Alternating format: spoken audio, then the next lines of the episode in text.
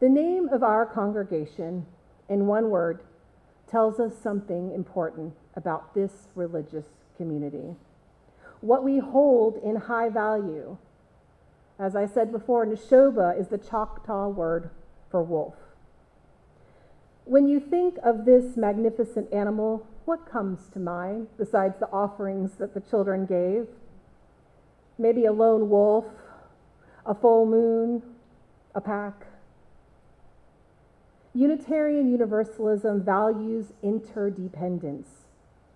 So, a wolf, as our name symbolizes our commitment to the community. Wolves are not only pack animals, but they also embody the spirit of freedom, the search for truth and meaning.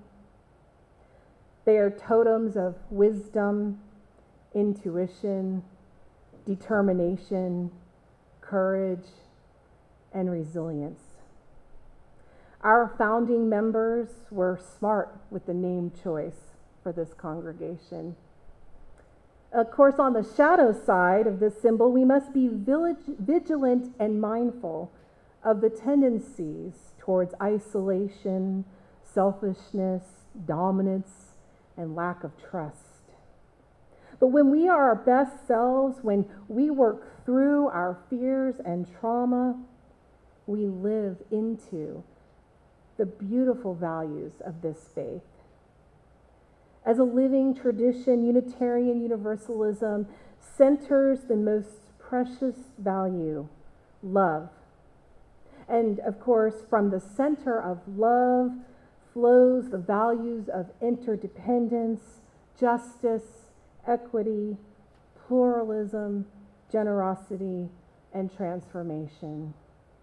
These are the new values that the UUA and Article 2 have identified specifically still in process. At Neshoba, the pack has the responsibility and the joy to be radically welcoming to folks looking to grow their spiritual identities and to folks who need a safe and generous circle of care. We grow together when we move at the speed of trust. And this is an essential practice, especially for and with our youngest pups Faith formation and community care are why we are here. When we think of growth in our community, our church community, we often think of numerical growth. But equally important is our maturational growth. That is the expansion of our spiritual faithful lives. I have begun to take cues from folks like Robin Wall Kimmerer and Adrienne Maree Brown, who challenge us to observe, listen, and learn from the natural world so that we may grow in the spirit of interdependence. This kind of learning helps folks get in right relationship with change to build resilient, and transformative communities. From our observations of the natural world, we gain wisdom that helps us to adapt our own ways of being to obtain harmony. The principles of these emergent strategies include observing fractals, which are patterns, noticing adaptations and interdependent behaviors, the collaborations and nonlinear changes in the natural world. And then these strategies that are developed from these noticings and observings open us up to revelation, transformative justice, and creating more possibilities. By finding ourselves in the web of life, we can move and flow with other beings. This work of noticing may help us to discover and change what has been missing or missed because of our busyness and preoccupation with narrow surface level topics. And this kind of busyness or surface level thing happens in churches everywhere. And Unitarian Universalism has a tendency towards this busyness and serves up a wide buffet of spiritual ideas that keeps us from diving deep into challenging religious examinations of our core values and what it means to be a person of faith or a person of non faith and a person of interdependent community. But I believe we can get there together. I believe that we can be bold and spiritually deep people with a tested with and wrestled with faith that is wrought through the fires of intellectual, emotional, and spiritual practice. So, what does it mean to be welcomed to this jungle of a faith community? I know our church community is vital for so many reasons. It is one of the few places multiple generations and multiple cultures can come together to learn from one another, to heal from our wounds with support from those we build relationships with, to figure out our place in the universe and how we might repair the hurts and harms that we humans do to each other. And to grieve the terrible realities where stuff happens beyond our control. Our faith as Unitarian Universalists is centered in community and relationship. And this is one of our greatest strengths. Through conversation, consensus, and the democratic process and covenant, we are constantly evaluating our story in the context of the larger world and evolving our sense of faith as we all grow. The universalist side of our faith is what brings me the greatest sense of hope and belonging. Our universalist theology proclaims that all are worthy of love and we are held, as author Alexis Pauline Gumbs says, by a love too big to name. This is an awe inspiring concept that makes me feel welcomed and encourages me to be a better person. Lewis Fisher once said Universalists are often asked to tell where they stand. The only true answer to give to this question is that we do not stand at all, we move. Our faith has us moving through the jungle of life, taking actions to challenge ourselves based upon our most holy values, to be good collaborators on this planet, and to engage in transformational justice. So, what does it mean in the context of our church to do this work, to move through the jungle? Well, we begin with telling our stories that our souls are eager to tell. In the telling of our stories, we talk our way into knowing our gifts, our talents, our ministry and while the telling of these stories is important, even more critical is the listening to them.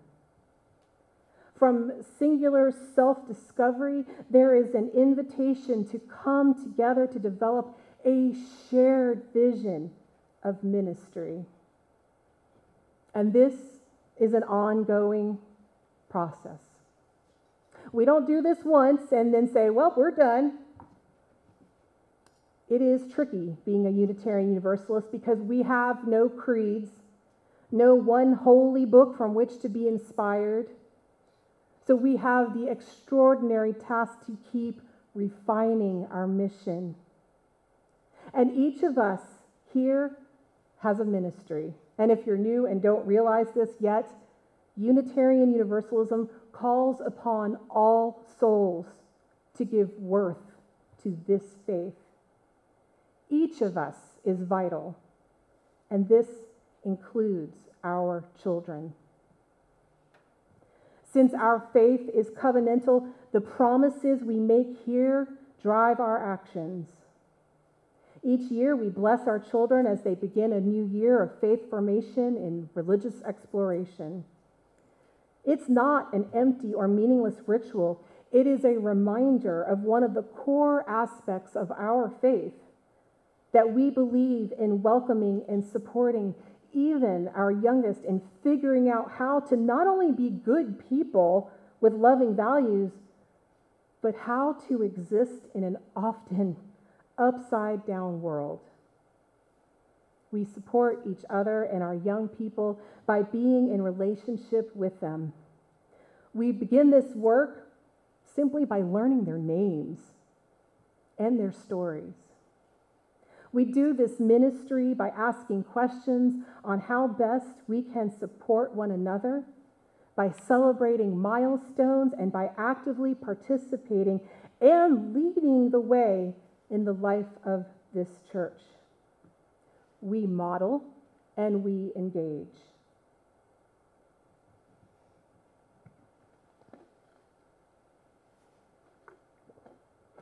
We adults lean into our ministry by witnessing and caring for each other, by being vulnerable, and by pushing up against our learning zones, our discomfort to embrace change.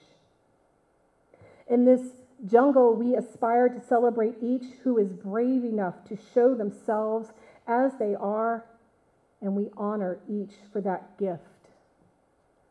Reverend Jacqui Lewis says of the church, Show ourselves we must as whole, healed, repaired, reconciled, complete, because we exist together, splendid and delightful in a pantone of shades of white, beige, brown, and black, no longer conscribed by the gender binary of male and female.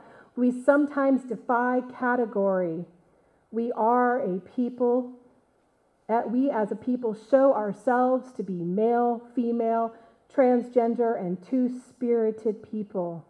We are same gender loving, straight, and bisexual. We are by design reverently and wonderfully made. And that's her quote. I probably would have added a couple other identifying characteristics, but you get the point. In this religious community, we can show ourselves no longer camouflaged in the jungle because we have found a welcoming haven. Adrienne Maree Brown says interdependence and decentralization are present in the room when the care is mutual. Vision is held by each person, and people can speak their needs and be supported in having them met. To grow in spirit, one must be free to be themselves, and this can be done in a place with holy hospitality. Not that I often draw from scriptural writings, but I found a meaningful verse in Isaiah 43:19 that says, I am about to do a new thing. Now it springs forth. Do you not perceive it? I will make a way in the wilderness and rivers in the desert. I take that to be an invitation to imagination, to create and to make a way out of no way, to be radically welcoming, to meet people where they are and encourage them and us to growth. On the topic of hospitality, Tom Owen Towle writes In our congregations, cultural competency includes the practices of humility, listening, patience, graciousness, and the holiest of curiosity. Rather than asking a newcomer, What brings you here? How did you find us? What if we were to ask, as the Tibetans used to do, and to what sublime tradition do you belong? Beyond welcoming is celebration. In our congregation, the practice of hospitality, of welcoming folks to the pack, means addressing issues of inclusion, diversity, racism, transphobia, classism, ableism. And holy hospitality means doing the work with an eye towards progress, not perfection, to love each other and ourselves with a generosity of spirit and a willingness to change, to balance our independence as a collection of lone wolves, to rise up as one voice, embracing the call of community to protect, to champion, to challenge, and to love the hell out of this world. May it be so, and amen.